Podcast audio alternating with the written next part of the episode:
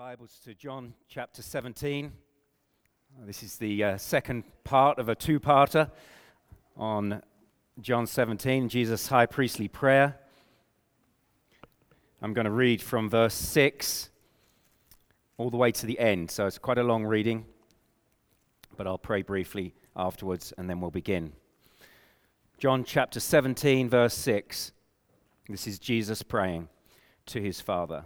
I have manifested your name to the people whom you gave me out of the world.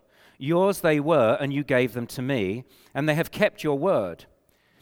Now they know that everything that you have given me is from you. For I have given them the words that you gave me, and they have received them, and have come to know in truth that I came from you. And they have believed that you sent me. I am praying for them. I am not praying for the world, but for those whom you have given me, for they are yours. All mine are yours, and yours are mine, and I am glorified in them. And I am no longer in the world, but they are in the world, and I am coming to you. Holy Father, keep them in your name, which you have given me, that they may be one, even as we are one. While I was with them, I kept them in your name, which you have given me. I have guarded them, and not one of them has been lost except the son of destruction, that the scripture might be fulfilled. But now I am coming to you, and these things I speak in the world, that they may have my joy fulfilled in themselves. I have given them your word, and the world has hated them, because they are not of the world, just as I am not of the world. I do not ask that you take them out of the world, but that you keep them from the evil one. They are not of the world, just as I am not of the world. Sanctify them in the truth. Your word is truth. As you sent me into the world, so I have sent them into the world. And for their sake I consecrate myself, that they also may be sanctified in truth. I do not ask for these only, but also for those who will believe in me through their word, that they may all be one, just as you, Father, are in me and I in you, that they also may be in us, so that the world may believe that you have sent me. The glory that you have given me, I have given to them, that they may be one, even as we are one, I in them and you in me that they may become perfectly one, so that the world may know that you sent me and loved them even as you loved me. Father, I desire that they also, whom you have given me, may be with me where I am, to see my glory that you have given me, because you loved me before the foundation of the world.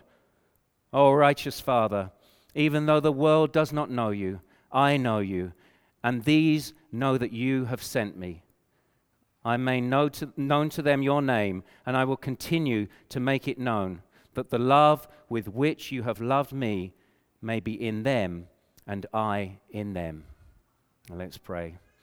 And so, Father, as we come to your word now, even the prayer of Jesus himself, I pray that you would help me, that you would fill me with love for your people, a clarity of voice, and a boldness and confidence in your word that Christ may be seen and beheld and loved and followed.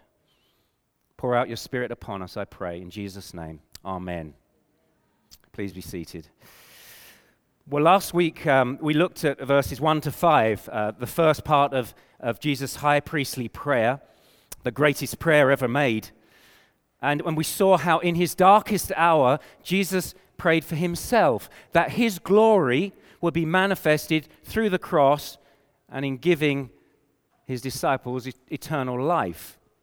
Now, the rest of this prayer divides into two remaining parts uh, where he prays first for his immediate disciples, that's the apostles. Look at verse 6. I have manifested your name to the people whom you've given me out of the world. That's the disciples, immediate.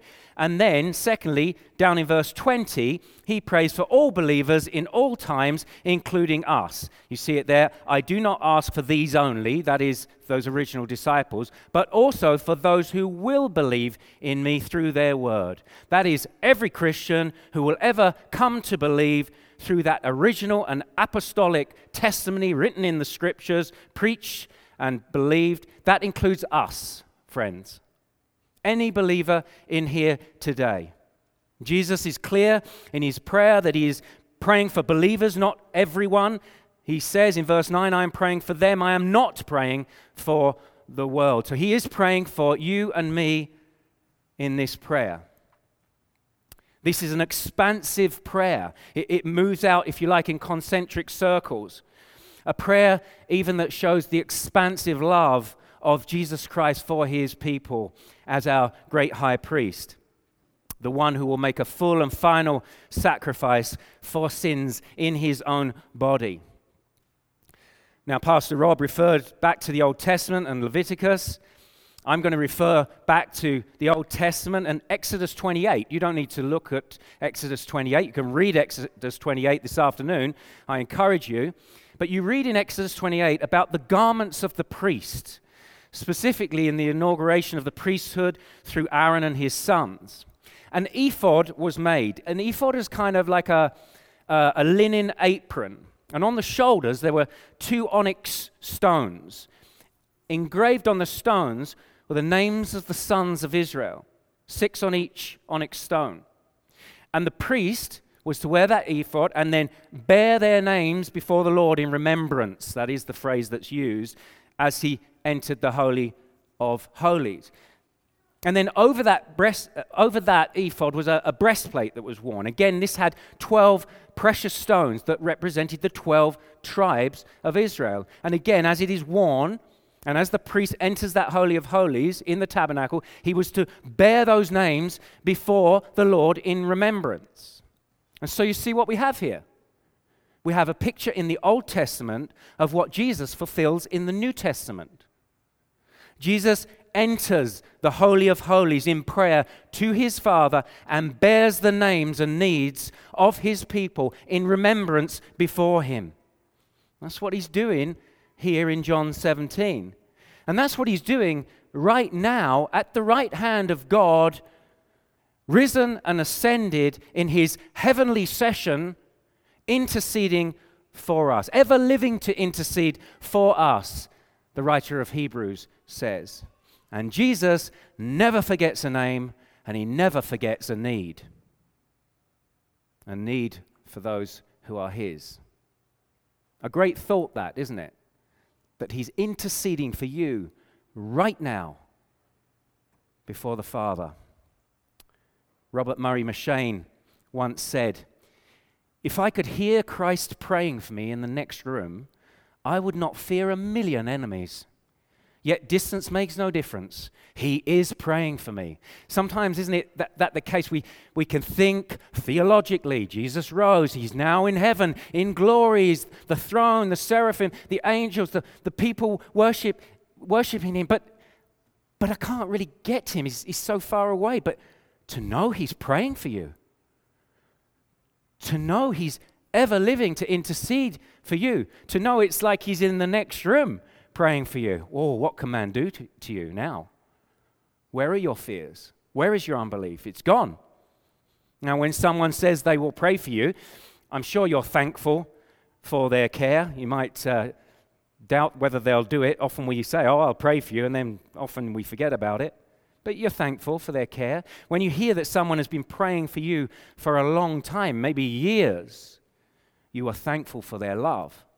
But when you know that Jesus the Son of God, prays for you for 2,000 years and counting, you should feel perfectly loved and totally secure because Jesus gets what Jesus prays for. Now, you're probably thinking as I read the scripture there, that passage, that's a long passage, we're going to be here a long time. And how is he going to unpack this? That's what I've been trying to figure out all week. Um, but what I'm going to do uh, it'd been possible for me to do justice to every verse in the rest of this prayer. I mean, some pastors and theologians of old have pr- played, prayed, uh, preached this prayer for countless sermons. I'm just going to focus on one verse and then I'm going to spring off of that verse into other key verses so that we hopefully get the main thrust of our Lord's words as we eavesdrop the privilege of this, eavesdropping on the second person of the Trinity, bearing his soul and his deepest desires to the first person of the Trinity. Verse 24 is my key verse. Father, I desire that they also, whom you have given me, may be with me where I am, to see my glory that you have given me, because you loved me before the foundation of the world. So keep your finger on that key verse, and then we'll be going out to other verses, but returning to that. And very simply, I want us to look at this in just in two parts. I want us to look at number one, those for whom Jesus prays, and number two, that for which Jesus prays. Those for whom Jesus prays, and that for what for which Jesus prays. But beforehand, just consider this. These are some of Jesus' last words before the cross, okay? So we're in the context here of the farewell discourses, discourse in chapters beginning with the Lord's Supper in uh, verse, uh, chapter 13, and then we go through 14 to 16. And he's instructed his disciples on what it will mean for them to be his follower after his departure in the face of temptation and opposition from a hostile world and the devil himself. He, he wants to encourage them not to lose heart and not to have troubled hearts. Now, last words are important, aren't they? Last words are often written down in what we call a will or a last will and testament, a legal document that lays out your desires, your will for how and whom your assets will be distributed. So, this is Jesus' will, if you like. He says in verse 24, Look, Father, I desire. That word desire literally means I will. I will. Here he comes as the son whose father always hears and answers exactly what he wants. And Jesus says to his father, I desire, Father, I will. And he does it based on his supreme confidence in his father's love for him and his father's promises to him. Of course, in the agony of Gethsemane to come, you'll remember that he'll wrestle with the thought of drinking the cup of his father's wrath in the place of sinners like you and me. Uh, and after asking if there is another way, Jesus says, Yet not my will, but yours be done. But we know, we know that it's always Jesus' will to do the will of his Father. He says earlier in the Gospel of John, It is my food to do the will of the Father. But also, Jesus is confident not only in the Father's love for him, but because the Father has made promises to him that he'll always fulfill. If we think all the way back to Psalm 2, uh, listen to this. The Lord said to me, You are my son, today I have begotten you. Ask of me, and I will make the nations your heritage, and the ends of the earth your possession. So here the psalmist is speaking of God's promise to King David that would be fulfilled in the messianic heir of David, the Son of God, Jesus, to whom God has promised an inheritance of nations, every tribe and tongue, a people. The Father loves the Son and promises him a people. This is why the Son can pray with such confidence. And with his last words, he can unburden his soul and express his last will and testament Father, I desire this. This is your Son, whom you love and to whom you've made promises. Fulfill your promise. You know, like some of us dads, don't we? We say to our, our kids when they're young, we, we say we'll do such and such, and then we'll forget about it. And then they come up to us and say, You promised. And we, we're, we're caught then, we have to do it, right? But the Father makes promises to the Son in love, and He always fulfills His promises. Is that how you come to pray when you pray, friends? Are you so conscious of the Father's love for you and His promises made to you that are all yours in Christ? You know, the more that you meditate on that fact, the more you will pray. It's guaranteed. It's this very posture that stirs us up to pray. I often say, I, I think it was Dr. Martyn Lloyd-Jones that says, before you enter into prayer with all of your requests, meditate on the fact of how much you've been loved by the Father in the Son and all the promises made to you. Meditate on that. Now open your mouth and pray. My Father loves me. Jesus died for me. He's made promises to me. I can confidently ask for them, knowing He will fulfill them. Not always in my timing and not always in my way, but always according to His sovereign wisdom and love. So Jesus reveals His will as He prays confidently to His loving, promise keeping Father. So then let's look at this prayer further in two parts, and let's particularly look at this key verse in, in two parts. Let's look firstly at those for whom Jesus prays. We've already seen that the subjects of his prayer are his immediate disciples and also all Christians who will believe. It's as if Jesus casts his eye beyond the cross and down the whole landscape of church history, and that includes anyone who is a believer in here today. That's you and me, and those who will believe in future. And maybe it's you sitting here today. You're not a believer. You've not trusted in Jesus as your Lord and Savior. And maybe you'll believe today for the first time. He's praying for that. But I want us to see how he describes those for whom he prays how he describes those for whom he prays. Back to our key verse in verse 24 Father, I desire that they also, whom you have given me, whom you have given me. Jesus describes the believer as given. So we could say this the Christian is a love gift from the Father to his Son. Chosen by the Father, given to the Son. You know, that is the deepest truth that can be said about you. Think of that. The deepest truth. You are given by the Father to the Son. It says the same in verse 6, verse 9, verse 12. They all say the same thing. In the covenant of redemption, the Father takes the initiative. He says, verse 6 I have manifested your name to the people whom you gave me out of the world. Yours they were.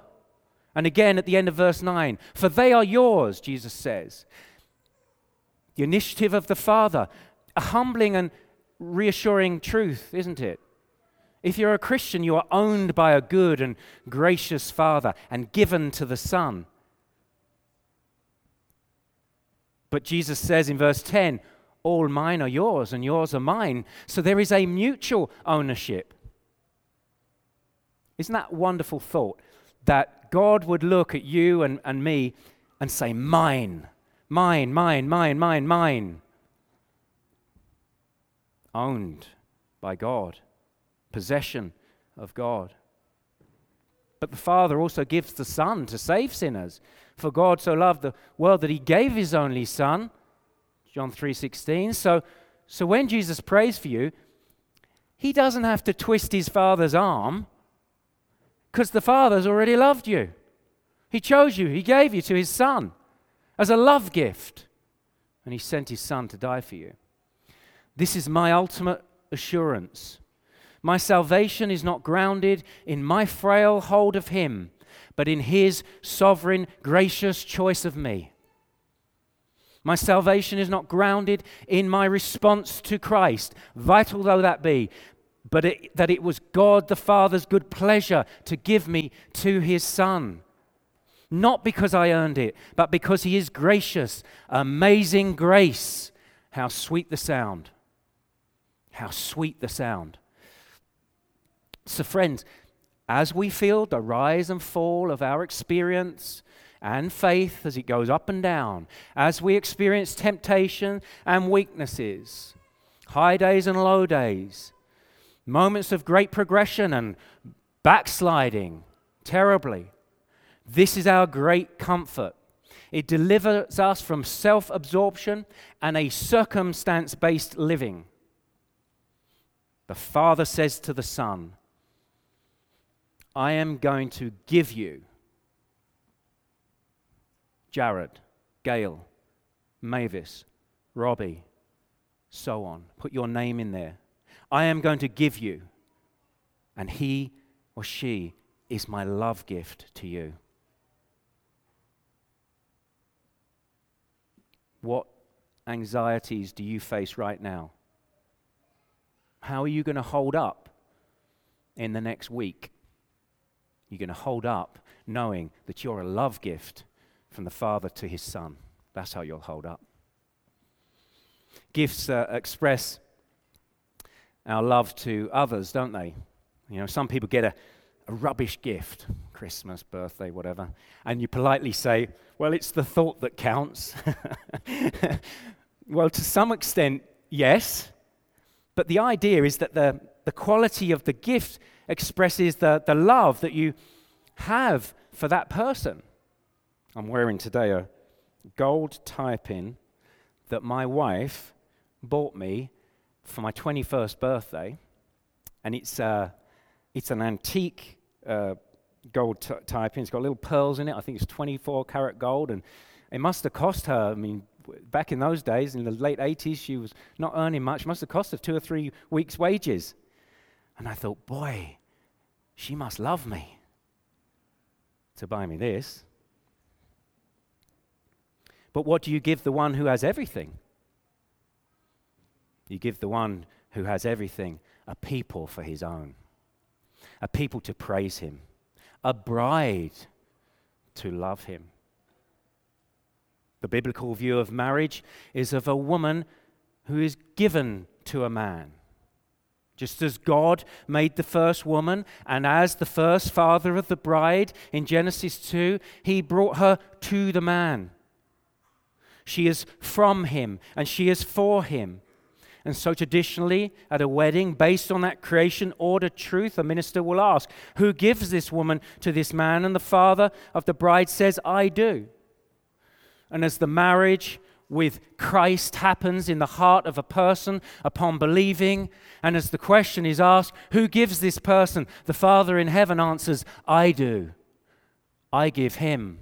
I give her to my Son, and they are my love gift to him. So here we have the Son as the great high priest, but also as a loving bridegroom, interceding for his bride as he, he has received her and, and he, he brings her needs before the Father. He knows her frame. Oh, he sympathizes with us in all of our weaknesses. He took on flesh, you know. He knows. Peter is about to deny him. The rest are about to scatter. Satan and the world are in opposition. Jesus knows the frame of his bride, and he's praying for his bride. I think there is a strong incentive and instruction here for us husbands with our brides. Husbands, you have a, a priestly role to, pr- to play. My question is are you interceding for your wife in love and care?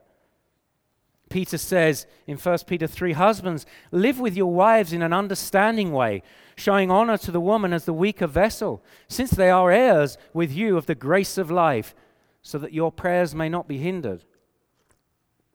Do you treat your bride according to her creation as woman and her frame being different from yours, yet equally valuable as a Christian? Or are you harsh? And unloving towards her? Are you like Adam in the garden when he ignores his own sin of passivity and instead blames God and blames Eve? Eve, who, yes, was sinning greatly, your wife will sin. And yet he says, You gave me that woman. Yes, Adam, God did give you that woman as a love gift. And you are to reflect Husbands, you are to reflect the very love of the bridegroom Christ in the way that you live with her, in the way that you love her. And men, part of living with her in an understanding way is actually praying for her, interceding for, for her. If you're not praying for your wife, you're being a neglectful husband, not a Christ like husband. He prays for his bride. Christ like husbands then pray for her good daily, part of which is praying that God would help you overcome your own sin. If you don't live with her in an understanding way, Peter tells us your own relationship, your own communion with God will be damaged. I think this is a healthy exhortation for all of us husbands, certainly for me. So, Jesus describes those for whom he prays as those who are given as a love gift from the Father to the Son. But the one who is a love gift is also separated from the world to be obedient to the word. Separated from the world to be obedient to the world. A bride longs to look her best for the one who has chosen her as the object of his love. A good wife seeks to please her husband. A good wife seeks to follow his lead. Jesus says, His disciples are those in verse 6 whom you gave me out of the world. Yours they were, and you gave them to me, and they have kept your word. Out of the world, kept your word. There you have it, separated from the world and given to the Son to be obedient to the word. If you like, the evidence that you are chosen as a Christian, as Christ's bride, is if you're obedient to the bridegroom. Let me ask you this Where in the world do you stand? Where in the world do you stand? I heard a good answer to this. And the answer went like this By nature, I am in the world and of the world, but by grace, I am in the world, but not of the world. By nature, I am in the world and of the world, but by grace, I am in the world, but not of the world. That means we must be different from the world, friends, by being obedient to the word. And what will that do? It's going to set us in opposition to the world as we're sent into the world. Verse 14 I have given them your word, and the world has hated them because they are not of the world, just as I am not of the world. If Christians separated from the world and formed a communion, a, commune, sorry, the world wouldn't hate us because the world wouldn't see us. But if we remain in the world, but separate from the world and obedient to the word, then the world will hate us because we are visible witnesses to Jesus. And the world hates Jesus. Jesus put it like this in verse 10 I am glorified in them. Our frail but obedient lives become pointers to the glory of Jesus. Separated from the world to be obedient to the word to glorify Jesus. I find it interesting here, you know, that Jesus is praying about fragile, often disobedient people like you and me often disobedient, and yet describes them as obedient. So this is not perfect obedience in view, but it's a real and true obedience. The disciples failed Jesus here and there, as you and I do, but in the end they stood with him. You notice if you read uh, John chapter 6, at the beginning there are, oh, there are thousands of people following Jesus, around Jesus, as he performs miracle of uh, uh, of, the, of the fishes and the loaves. But as he begins to speak about himself and his exclusive claims, the people fall away and he's left with the 12. And he, he turns to them as if to, and he says, it, And will you too leave me? And Peter says, No, no, we won't. To whom else can we go? To whom else can we go? And then we see Peter deny Jesus in a tragic fall, but then he returns to Jesus, Peter the great apostle. All of our lives bear marks of failure, but Jesus can say to his Father, They have obeyed. You may say here today, I fail and I fail. But the question is, are you repenting? Are you returning so that the direction of your life is separated from the world and obedient to the word? Back to verse 24. Father, I desire that they also, whom you have given me, whom you have given me. In summary of my first section, the first point, Those for whom Jesus prays are those who are given as a love gift from the Father to the Son, which means they are separated from the world and obedient to the Word. And so finally, we need to see, secondly, then, that for which Jesus prays. Those for whom Jesus prays, now that for which Jesus prays. Continuing in verse 24 Father, I desire that they also, whom you have given me, may be with me where I am to see my glory that you have given me because you loved me before the foundation of the world. This is Jesus' deepest desire. It is his will that all Christians everywhere will be with him to see his glory. With him to see his glory. Isn't that the deepest desire of a married couple?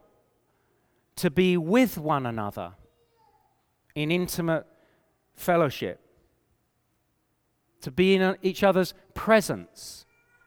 Married couples cultivate that, being with one another. How we've missed in the last couple of years, how we missed being together, didn't we, for long periods, sharing fellowship with one another. We missed that fellowship. But Jesus wants you with Him. He doesn't want your looks, He doesn't want your money, He doesn't want your talents or your great works. He wants you. He wants you with Him because you are His precious one. You are precious in Jesus' sight.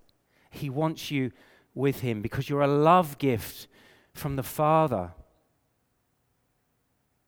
But why does He want you with Him ultimately? He wants you to see Him in all of His glory. He wants you to see Him in all of His glory.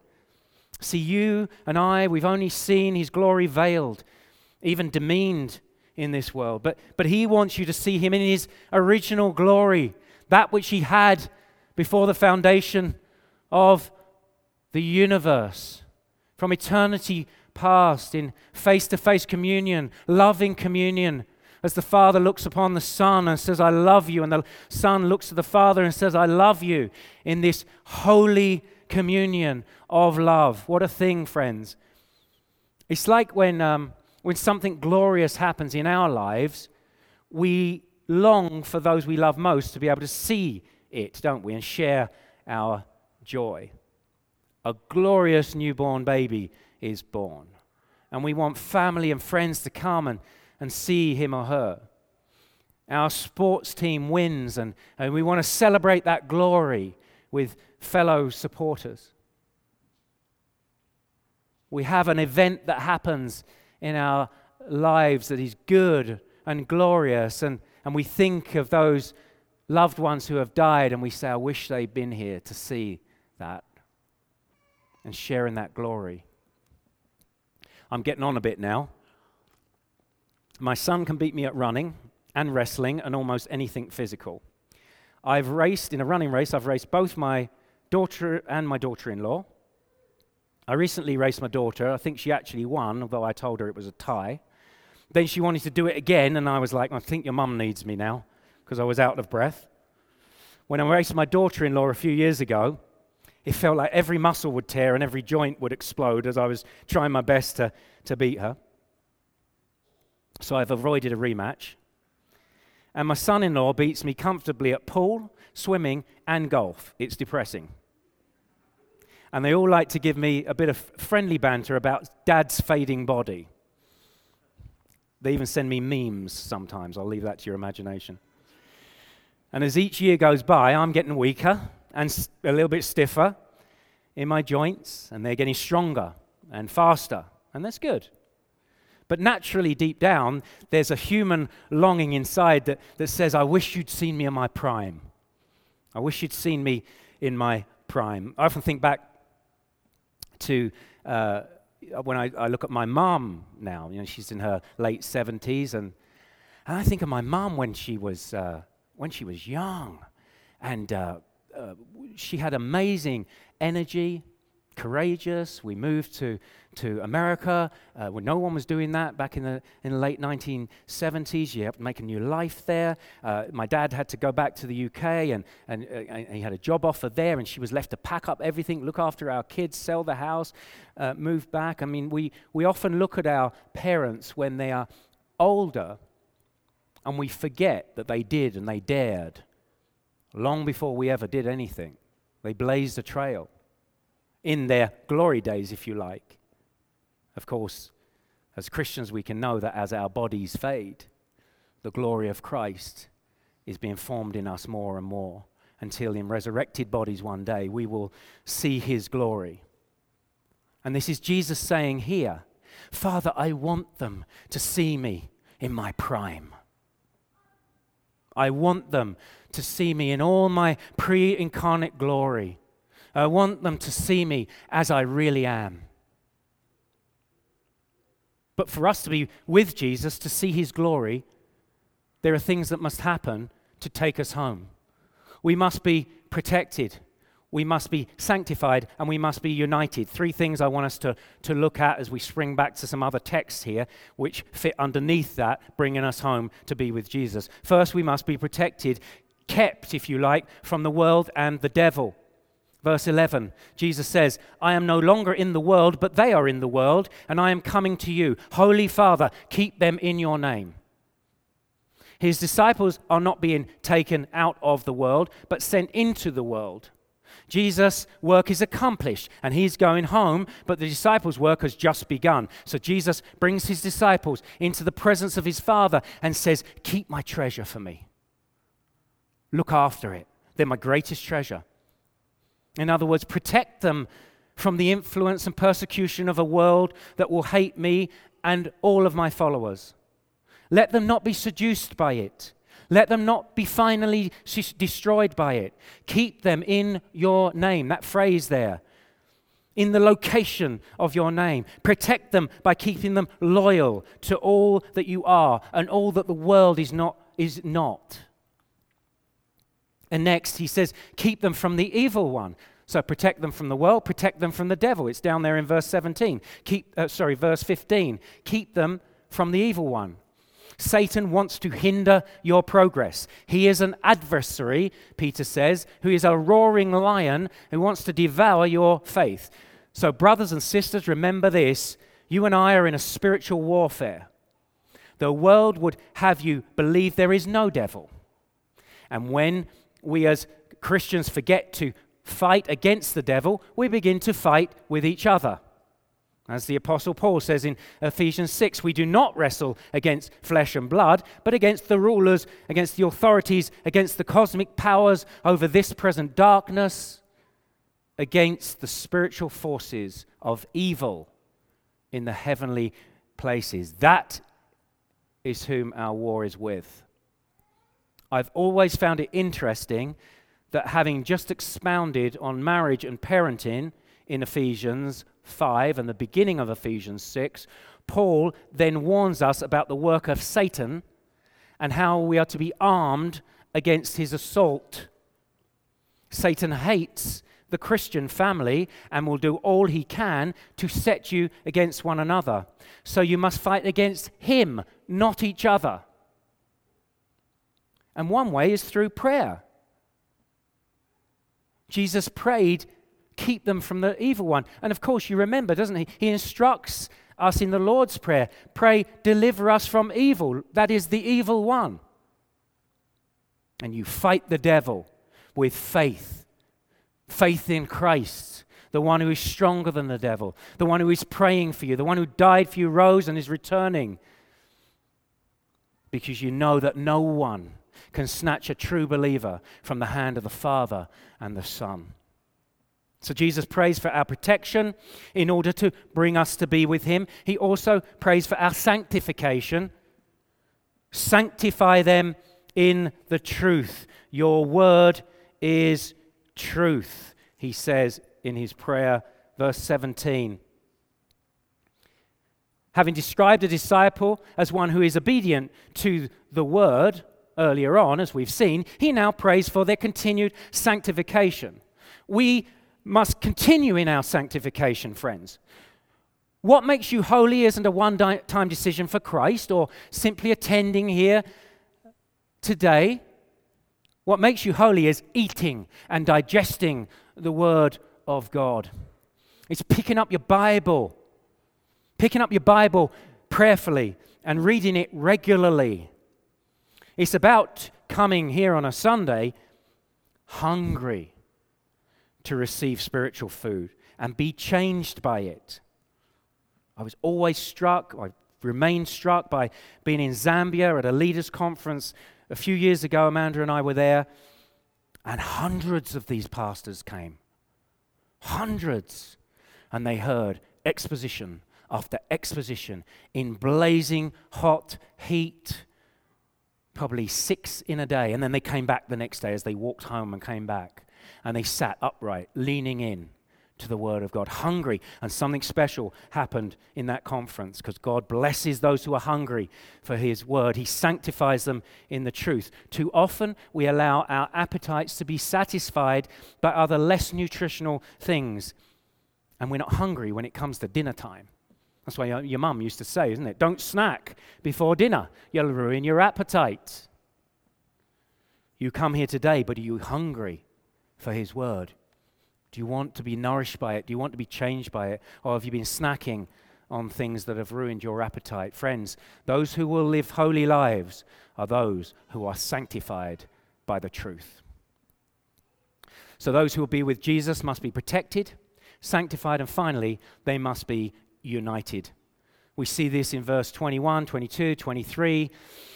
You can sum Jesus' words up like this O Father, that they may be one, even as we are one, so that the world may know that you sent me and loved them even as you loved me. Jesus prays for the witness of a complete loving unity that displays the loving unity of the Father and Son to the world. That's what he's praying for. It's not a unity at the expense of truth. He's already given the foundation of truth for sanctification. Sanctify them in the truth. This is a unity bound together in love. It's love that rejoices with the truth, the Apostle Paul tells us. It's a, a uni- unity that's visible in things like the Lord's Supper united in Christ, united to one another, coming to take the elements together as we remember what He's done for us, waiting for one another as we drink together and eat together. And so we love doctrine in order to love one another. I've always been encouraged as a pastor at this church, and I've heard new people come in and they've been struck by the good teaching here. But you know what they say? The people are really loving. Boy, that's good, good news to hear if you're a pastor. It means the truth's going in and the truth's transforming you to be loving people. Jesus says, This is how they will know that you're my disciples, that you love one another. It's a, a witness. Bruce Milne, commenting on this passage, says that loveless disunity is the biggest barrier to Christian witness. Now, listen carefully to this list and see if it marks you. Not someone else in here, see if it marks you. Milne says this gossip, insensitivity, negative criticism, jealousy, backbiting, unforgiving spirit, a root of bitterness, failure to appreciate others, self preoccupation, greed selfishness, and every other form of lovelessness, he says, these are the squalid enemies of effective evangelism. Friends, it is so amazing that so often we, we who have been loved so much, love one another so little. We show that we know little of God and His grace. We demand something from each other before we will extend love. That's not God's love. He loved us while we were still sinners. He calls us then to love our enemies, even when we in here act like enemies towards one another. May we truly repent of these loveless sins that are on Milne's list and others, I'm sure. And may we prove ourselves to be true disciples who will unite with one another and be with Jesus at the end. Have you failed here as you think about that list? Have you failed here? Well, I want you to take heart. I want you to take heart and I want you to remember Jesus is praying for you. Remember what Jesus says to Peter? Peter is about to deny him three times. And he says to him in Luke 22 Simon, Simon, Satan has asked to sift you all as wheat, but I have prayed for you, Simon, that your faith may not fail. And when you have turned, when you have turned back, strengthen your brothers. I have prayed for you. When you turn, go strengthen the others.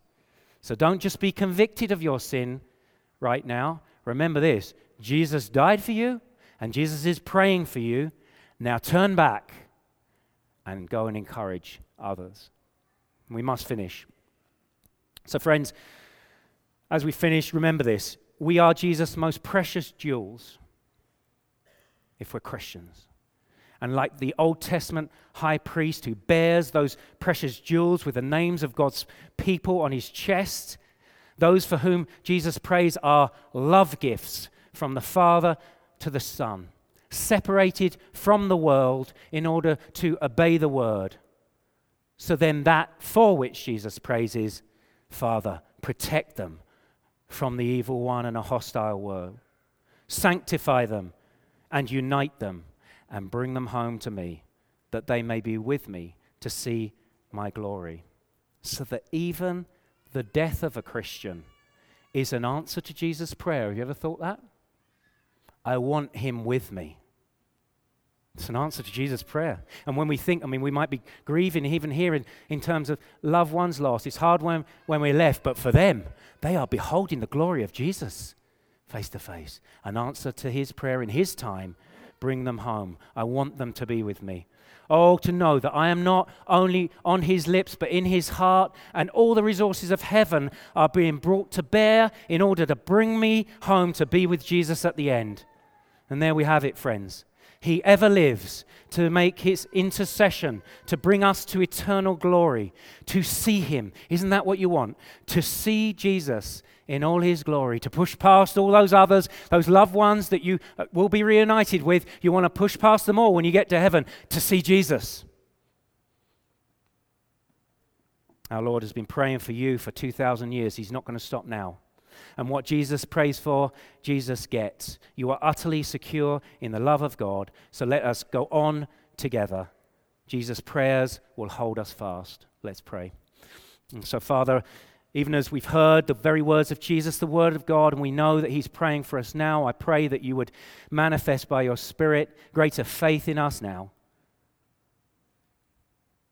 That we would look to Christ and all that He is with us, that we would take heart, that we would be encouraged to press on in the truth, united to one another, fighting against Satan, avoiding the influences of the world in an expression of the love, even the love of the Father for the Son.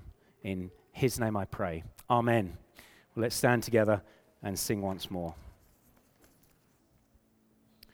Friends, God is beautiful, God is almighty, and God is love. He is so loving. Listen to the words of the Apostle John in 1 John 3. See what kind of love the Father has given to us, that we should be called children of God, and so we are. The reason why the world does not know us is that it did not know Him. Beloved, we are God's children now, and what we will be has not yet appeared, but we know that when He appears, we shall be like Him, because we shall see Him as He is. Go in peace, you're dismissed.